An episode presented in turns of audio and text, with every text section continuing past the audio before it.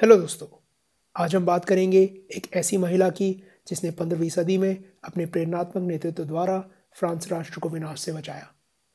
एक ऐसी अनपढ़ गाँव की लड़की की जो अगर ना होती तो शायद आज दुनिया का इतिहास और नक्शा कुछ और ही होता।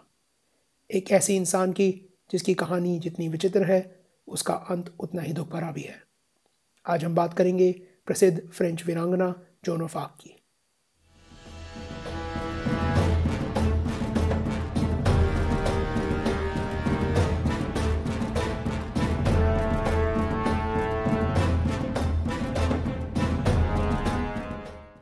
हेलो दोस्तों, episode ten Joan of Arc में आपका स्वागत है।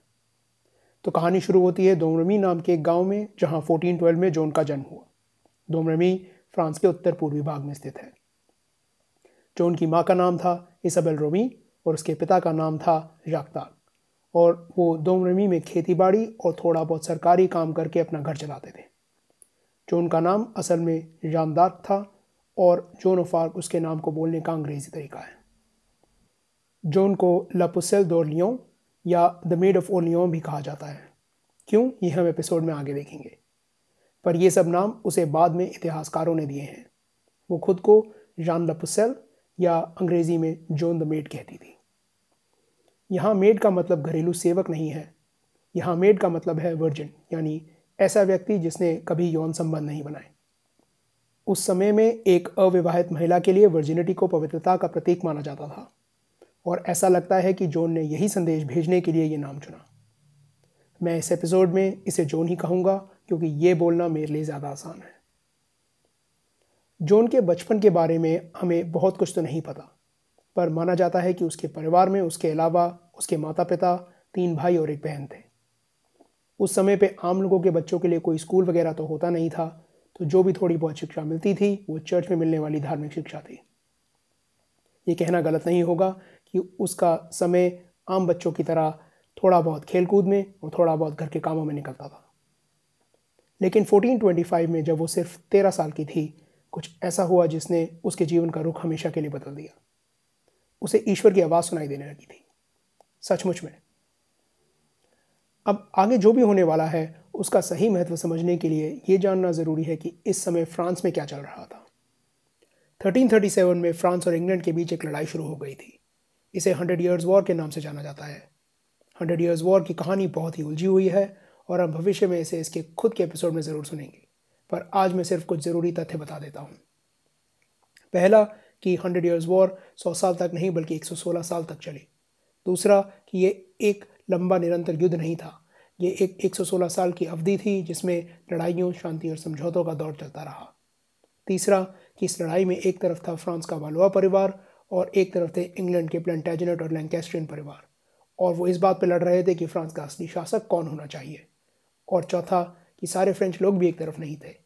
फ्रांस के अंदर भी एक लड़ाई चल रही थी। एक तरफ़ था बर्गंडियन दल, जो अंग्रेज़ों के पक्ष में था, और एक तरफ़ था अर्मनियक दल, जो वलवा परिवार के वारिस चार्ल्स के समर्थन में था। 1428 में जिस समय जोन कहानी में पहली बार सामने आई, तब फ्रांस का उत्तरी भाग और कुछ दक्षिण पश्चिमी इलाके अंग्रेज़ों और बर्गंडियंस के कब्ज़े में थे। यहाँ तक कि फ्रांस की राजधानी पेरिस भी उनके हाथों में थी।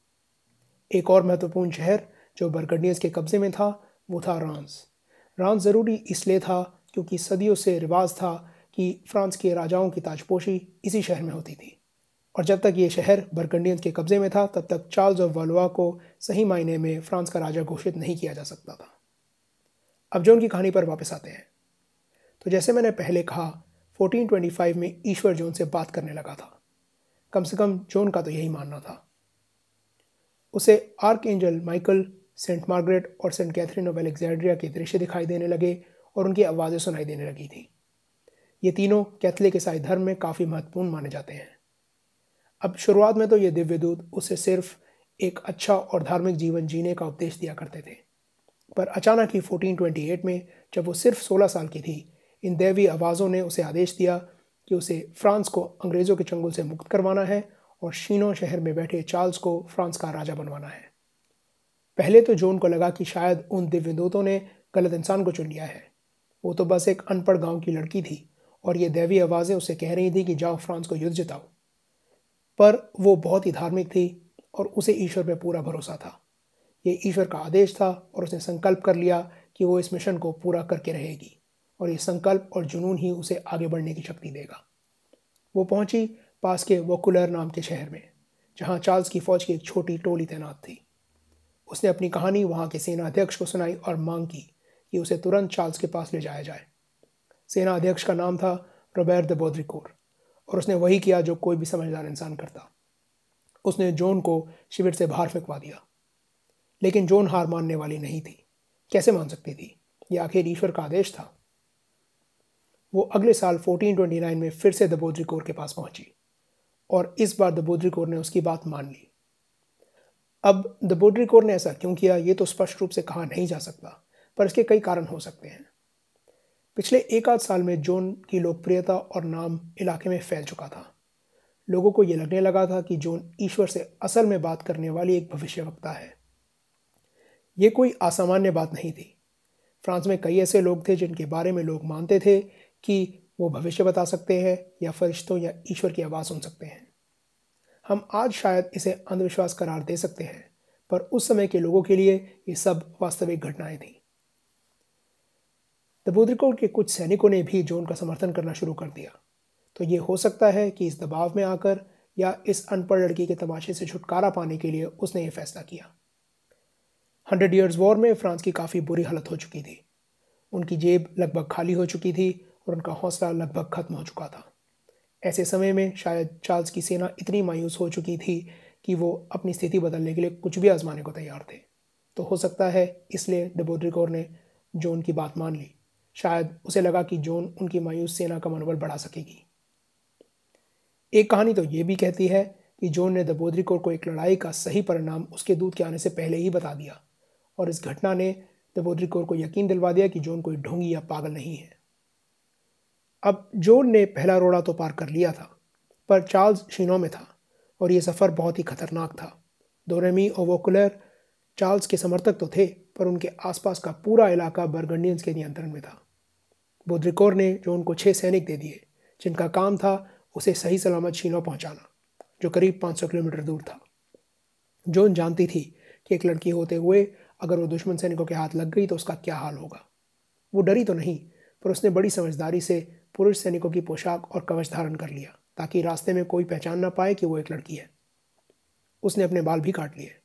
सफ़र के दौरान उसने अपने साथ के सैनिकों के तौर तरीके भी अपनाना शुरू कर दिया। वो उन्हीं की तरह खाती थी, पीती थी और सोती थी। वो फरवरी में कभी वो कुलेर से चले थे और करीब ग्यारह दिनों के सफ़र के बाद शीनो पहुँच गए।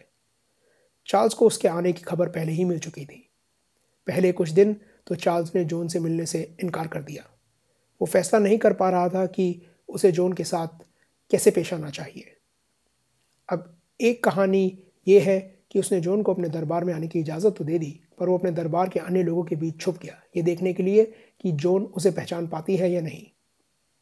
कहानी के हिसाब से जोन पहले कभी चार्ल्स से नहीं मिली थी, पर उसने तुरंत ही चार्ल्स को पहचान लिया। इस कहानी में कितना सत्य है, कहा नहीं जा सकता।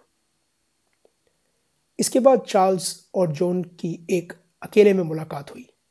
हमें नहीं पता कि उन्होंने क्या बातचीत की, पर आखिर में चार्ल्स को जॉन के दावों पर विश्वास हो गया।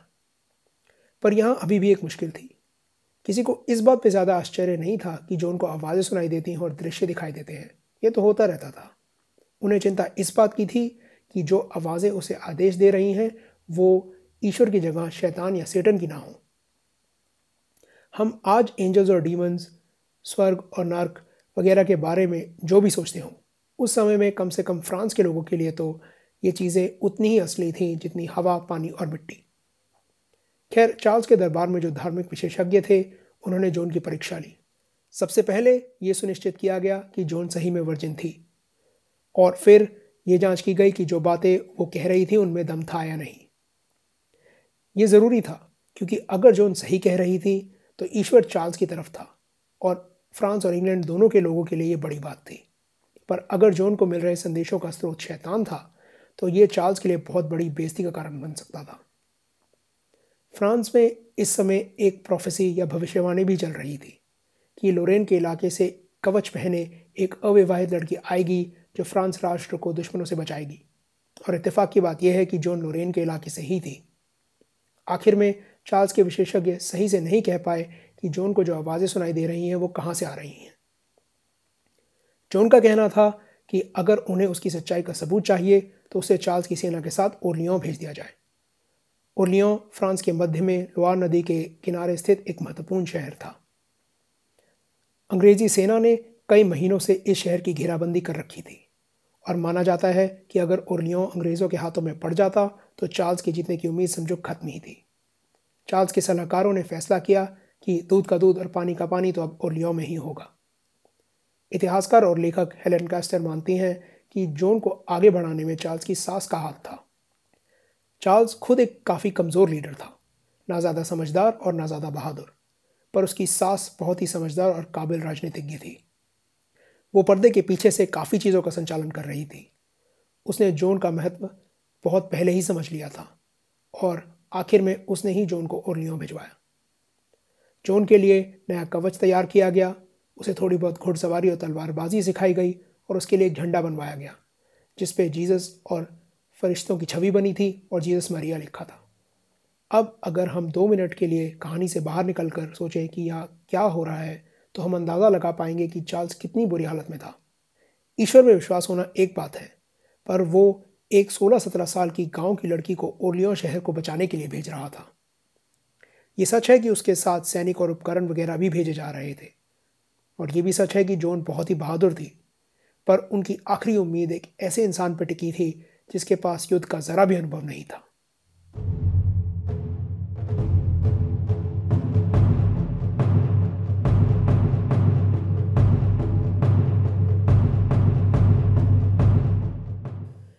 कुछ 400-500 सैनिकों की टोली लेकर उनतीस अप्रैल 1429 को जोन ओरलियो शहर पहुँच गई। शुरू के कुछ दिन तो जोन ने ओरलियो शहर में सैनिकों की हौसला अफजाई की। साथ में आसपास के इलाकों से कुछ और सैनिक और सामान भी मंगवाया गया जोन कुछ हद तक मशहूर हो चुकी थी। ये सोचकर कि ईश्वर उनकी तरफ़ है, चार्ल्स के सैनिकों में एक नया जोश आ गया था। जैसे मैंने पहले बताया था, उस समय में ये कहना कि ईश्वर मेरे साथ है सिर्फ़ मनोबल बढ़ाने के लिए कहने वाली बात नहीं थी। लोग असली में मानते थे कि ईश्वर उनके साथ है। साथ ही अंग्रेज़ी सैनिकों ने भी जोन की कहानी सुन ली थी और वो जोन की बेइज्जती करने का कोई मौका नहीं छोड़ते थे। ये सिर्फ़ इसलिए नहीं था कि वो उनके दुश्मनों की तरफ़ थी। ये इसलिए भी था क्योंकि वो कह रही थी कि ईश्वर चार्ल्स की सेना के साथ था, पर अंग्रेज़ों और फ्रेंच का ईश्वर तो एक ही था। इसका मतलब अगर ईश्वर चार्ल्स के साथ था तो अंग्रेज़ ईश्वर के खिलाफ लड़ रहे थे और ये बात वो कैसे मान सकते थे? तो उनके हिसाब से ज़ाहिर सी बात थी कि जोन एक ढोंगी थी। अंग्रेज़ों ने शहर के आसपास के कुछ किलों पर कब्जा कर रखा था।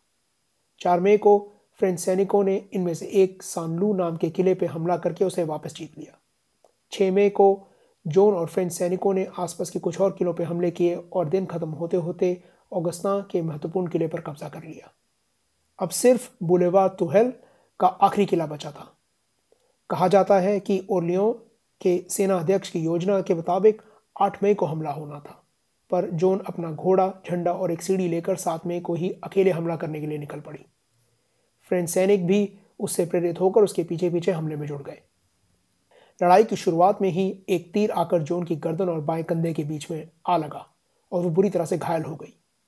उसे मैदान से बाहर ले जाना पड़ा, पर माना जाता है कि शाम होते होते वो वापस अपने सैनिकों का हौसला बढ़ाने मैदान में वापस आ पहुँची। आखिर में फ्रेंच सैनिक इस हमले में सफल रहे और अगले दिन 8 मई को अंग्रेज़ी सैनिकों ने ओनियो शहर का पूरा इलाका ही खाली कर दिया।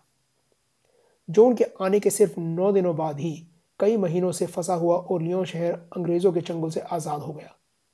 जोन ने अपनी पहली परीक्षा पार कर ली थी और आप देख सकते हैं कि उसे मेड ऑफ़ ओनियो क्यों कहते हैं। जोन अब अपने असली मिशन पर ध्यान दे सकती थी। वो मिशन था चार्ल्स को रांस पहुंचाकर उसकी ताजपोशी करवाना। अगर ओरलियों का घिराव तोड़ना मुश्किल काम था तो राज पहुँचना तो नामुमकिन था। ओरलियों अंग्रेज़ों और चार्ल्स के इलाकों की सीमा पर था, पर रांस पूरी तरह से अंग्रेज़ों के इलाके के अंदर था। जोन देरी नहीं करना चाहती थी, पर चार्ल्स आगे बढ़ने से कतरा रहा था। यह पूरी तरह से गलत भी नहीं था, क्योंकि ओरलियो शहर खुद तो अंग्रेज़ों के चंगुल से बच गया था, पर उसके आसपास का ज़्यादातर क्षेत्र अभी भी अंग्रेज़ों के कब्ज़े में था। वो चाहते तो संभल कर एक बार फिर हमला कर सकते थे। इसलिए फैसला किया गया कि पहले जोन और उसकी टोली चार्ल्स के लिए रास्ता साफ़ करेंगे और चार्ल्स फिर पीछे पीछे आएगा। मतलब सबसे ज़्यादा जोखिम भरा काम जोन के सर पर डाल दिया गया। लेकिन ऐसा लगता है कि उसे इससे कोई शिकायत नहीं थी। उसकी रणनीति तो वैसे भी हमेशा ही सीधे हमला करने की होती थी और वो ईश्वर का दिया मिशन जल्द से जल्द पूरा करना चाहती थी। फिर क्या था? जोन के लिए सफलताओं का एक क्रम शुरू हो गया। इस विश्वास के साथ कि ईश्वर उनके साथ है, जोन की टोली जीत पर जीत हासिल करती चली गई। बारह जून को जार्जो, पंद्रह जून को मंगसूलवार और सत्रह जून को पोजौसी के शहरों को अंग्रेज़ों से वापस जीत लिया गया। इसके बाद अठारह जून को चार्ल्स की सेना ने अंग्रेज़ों को बैटल ऑफ़ पैटे में करारी हार भी दी।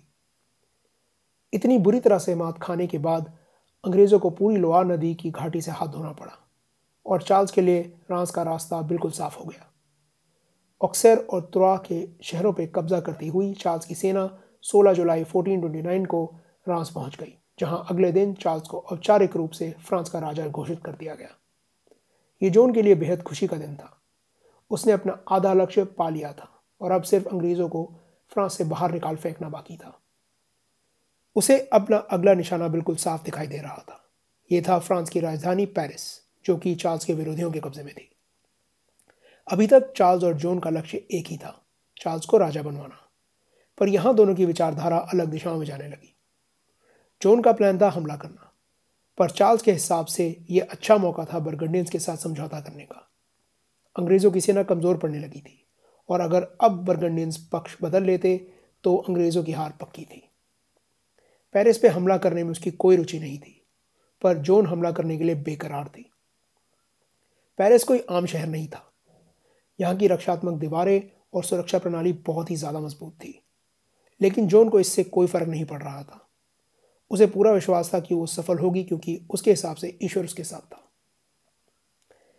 पहले तो चार्ल्स पेरिस पे हमला करना टालता रहा। वो आसपास के इलाकों में घूमता रहा, बरगंडियन से बात चलती रही और पेरिस के आसपास के कुछ शहरों ने चार्ल्स के आगे आत्मसमर्पण भी कर दिया। बहुत कोशिशों के बाद आखिर में चार्ल्स ने जोन की बात मान ली और पेरिस पे हमला करने की इजाज़त दे दी। अब जैसे मैंने पहले बताया था, पेरिस की दीवारें बहुत मज़बूत थी। और पहले दिन जोन और उसकी टोली इनको पार करने में सफल रहे। उसके ऊपर से हमले के दौरान जोन की टांग में एक तीर आ लगा। उसने कोशिश की अपने सैनिकों के साथ रहकर उनका हौसला बरकरार रखने की, पर अंत में उसे इलाज के लिए मैदान से बाहर जाना पड़ा। अगले दिन इससे पहले कि जोन और उसके साथी एक बार फिर कोशिश कर पाते, उन्हें पीछे हटने का आदेश दे दिया गया और पेरिस पे हमले की परियोजना वहीं खत्म हो गई। इस असफलता के बाद जोन का जादू जैसे कमज़ोर पड़ने लगा। चार्ल्स की सेना के अफसर लड़ाई के मामले में किसी महिला की बात सुनने वाले नहीं थे। वो जोन की बात सिर्फ़ इसलिए सुन रहे थे क्योंकि वो शायद मानते थे कि उसके पास कुछ दिव्य शक्ति है। पर पेरिस में असफलता के बाद ऐसा लगने लगा था कि ईश्वर शायद उसका साथ छोड़ चुका था। ये चार्ल्स के लिए भी बेजती की बात थी। वो अभी तक यही दिखाता आया था कि जोन की भविष्यवाणी और सफलताएँ इस बात का सबूत थी कि ईश्वर चाहता था कि वो राजा बने। और अब अगर ईश्वर जोन का पक्ष छोड़ चुका था तो उसके लिए मुसीबत खड़ी हो सकती थी।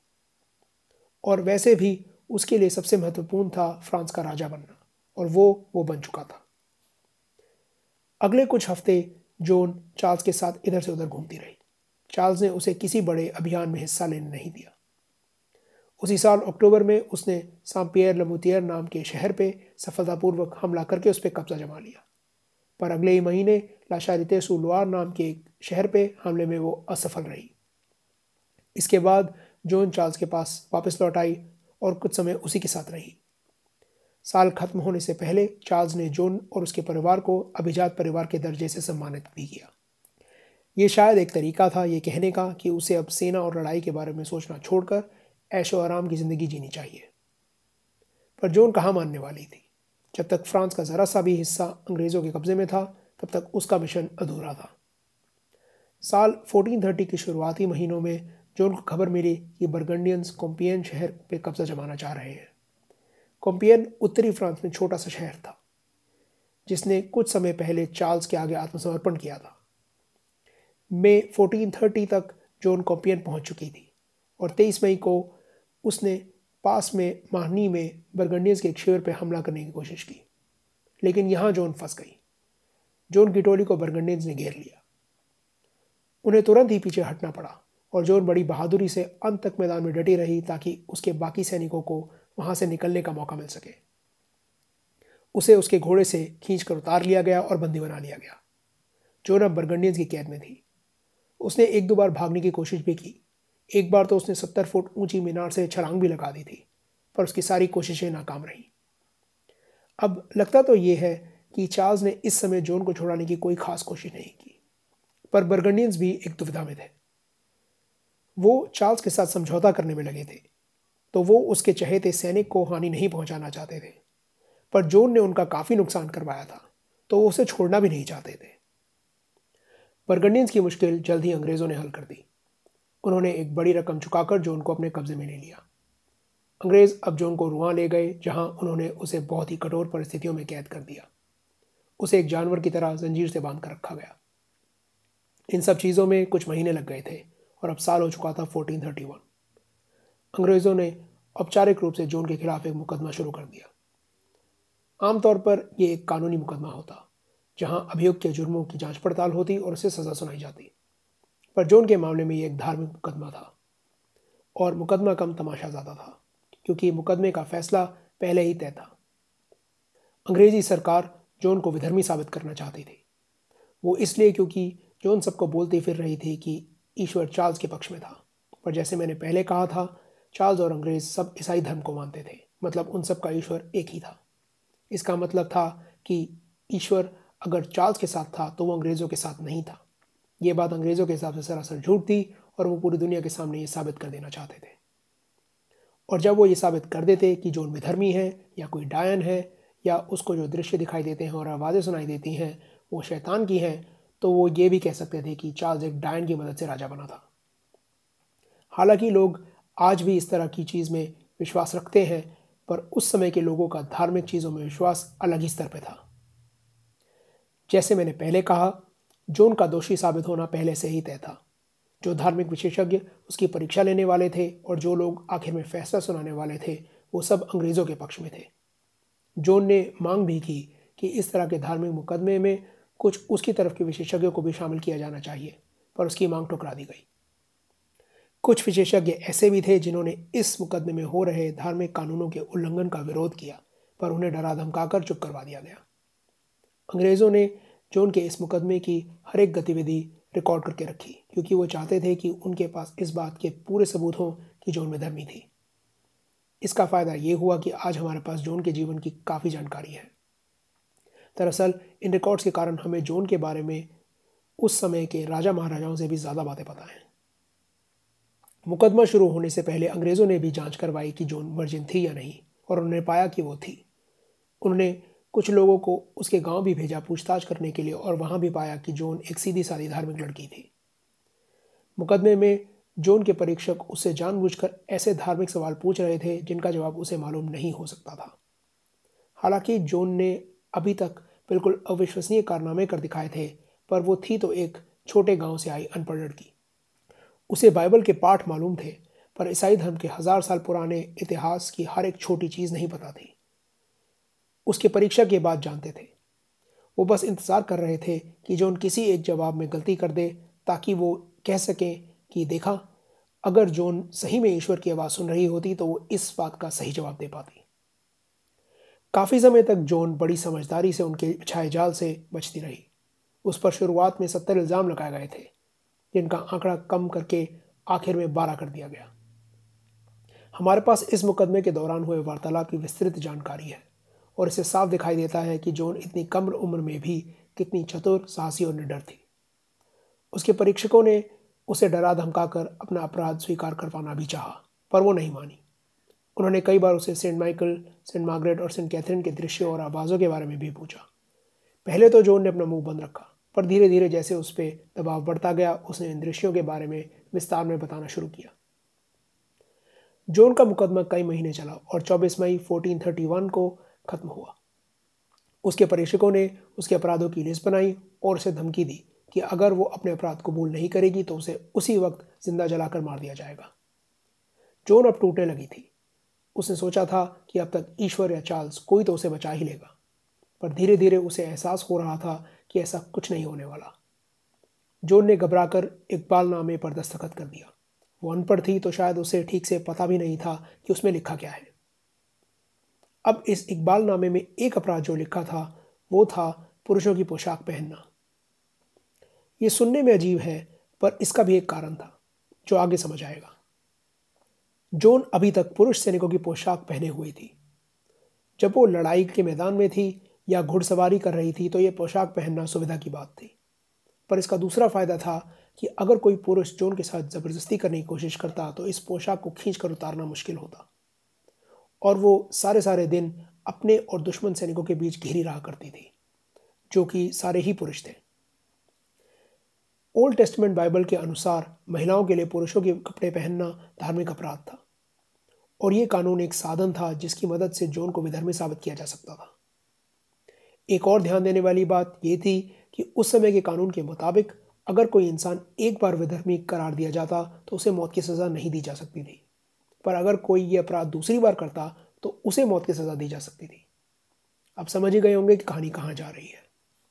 इकबाल नामे पर दस्तखत करने के बाद उसे एक महिला की पोशाक पहनाकर वापस जेल में डाल दिया गया, जहाँ वो अपनी बाकी की ज़िंदगी गुजारने वाली थी। अगर अभी तक की कार्रवाई आपको तमाशा लगी थी तो आगे जो हुआ, उस पर आपको ज़रा भी आश्चर्य नहीं होगा।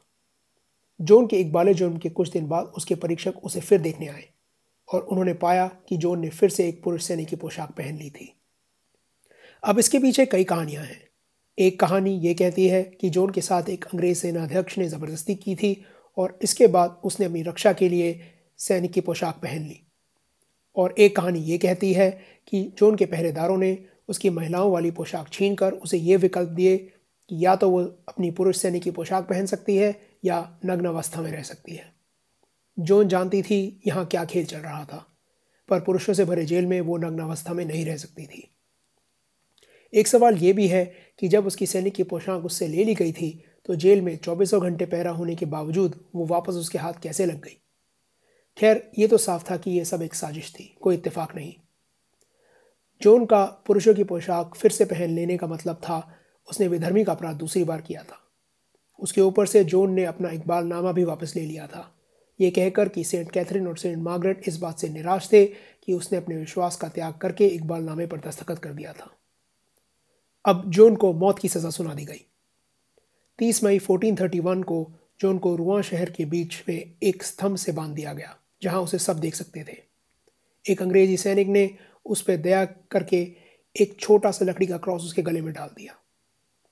फिर उसके आसपास आग लगा दी गई। आमतौर पर जल्लाद को अधिकार दिया जाता था कि दया के तौर पे वो अपराधी के जिस्म तक आग पहुँचने से पहले उसे मार सकता था, पर जोन के मामले में या तो वो ऐसा कर नहीं पाया या उसे ऐसा करने नहीं दिया गया। जोन चीखती चिल्लाती रही, ईश्वर से दुआ करती रही कि वो उसे बचा ले, पर उसकी मदद के लिए कोई सामने नहीं आया। माना जाता है उसकी मौत फेफड़ों में धुआँ भर जाने से हुई। अंग्रेज़ दिखा देना चाहते थे कि जोन सिर्फ़ एक आम इंसान थी और उसमें कोई दिव्य शक्ति नहीं थी। वो चाहते थे कि सब देखें कि वो सही में मर चुकी थी, और वो नहीं चाहते थे कि लोग उसके अवशेष उठाकर उसकी पूजा करने लगे। तो इसलिए उन्होंने जोन के शरीर को जल जाने के बाद दो बार और जलवाया, ताकि शरीर का कुछ भी हिस्सा बाकी ना बचे। उसकी राख को फिर उन्होंने सेन नदी में फिकवा दिया। जोन अपनी इस दर्दनाक और खौफनाक मौत के समय सिर्फ़ 19 साल की थी। पर जोन की कहानी अभी खत्म नहीं हुई थी। हंड्रेड ईयर्स वॉर, बाईस साल और चढ़ी। इस बीच अंग्रेज़ों ने अपनी तरफ़ से हेनरी सिक्स को फ्रांस का राजा घोषित कर दिया, पर वो इस समय सिर्फ़ दस साल का बच्चा था।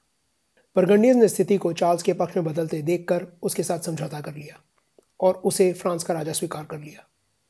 अंग्रेज़ों के जीतने की उम्मीद अब खत्म हो चुकी थी। चार्ल्स जब आखिर में 1450 में रुआ पहुँचा तो उसने आदेश दिया कि जोन के मुकदमे की फिर से जाँच की जाए। अब क्या ये फिर से राजनीतिक फ़ायदे के लिए किया गया था, ताकि वो साबित कर सके कि जोन, जिसने उसकी राजा बनने में इतनी मदद की थी, कोई डायन नहीं थी, या फिर उसे शर्मिंदगी महसूस हो रही थी कि जिस लड़की ने उसकी सफलता में इतनी अहम भूमिका निभाई थी, उसे उसने अकेले मरने के लिए छोड़ दिया था। इस बारे में हम कुछ नहीं कह सकते। एक बार फिर जाँच पड़ताल करने के बाद 1455-56 में आखिर में इस नतीजे पर पहुँचा गया कि जोन के पहले मुकदमे का फैसला गलत था और उसके साथ नाइंसाफ़ी हुई थी। वो विधर्मी या डायन नहीं थी, बल्कि उसे ईसाई धर्म के मुताबिक शहीद करार दिया गया।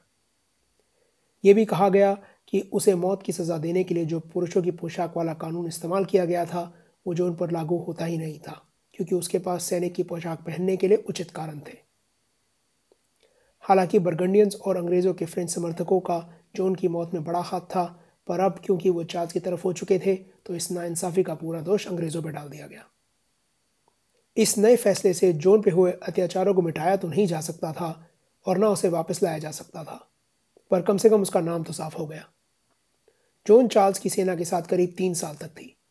सिर्फ़ तीन साल में फ्रांस के एक दूर दराज इलाके से आई सोलह सत्रह साल की एक अनपढ़ लड़की ने अपने साहस, विश्वास और संकल्प से दो देशों की किस्मत बदल डाली। उसने अपने प्रेरणात्मक नेतृत्व से दो रईस परिवारों के बीच संपत्ति को लेकर चल रहे कानूनी विवाद को एक राष्ट्रवादी और धार्मिक रूप दे दिया।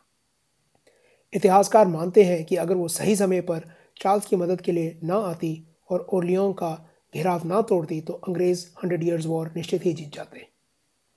इसका मतलब फ्रांस देश शायद होता ही नहीं।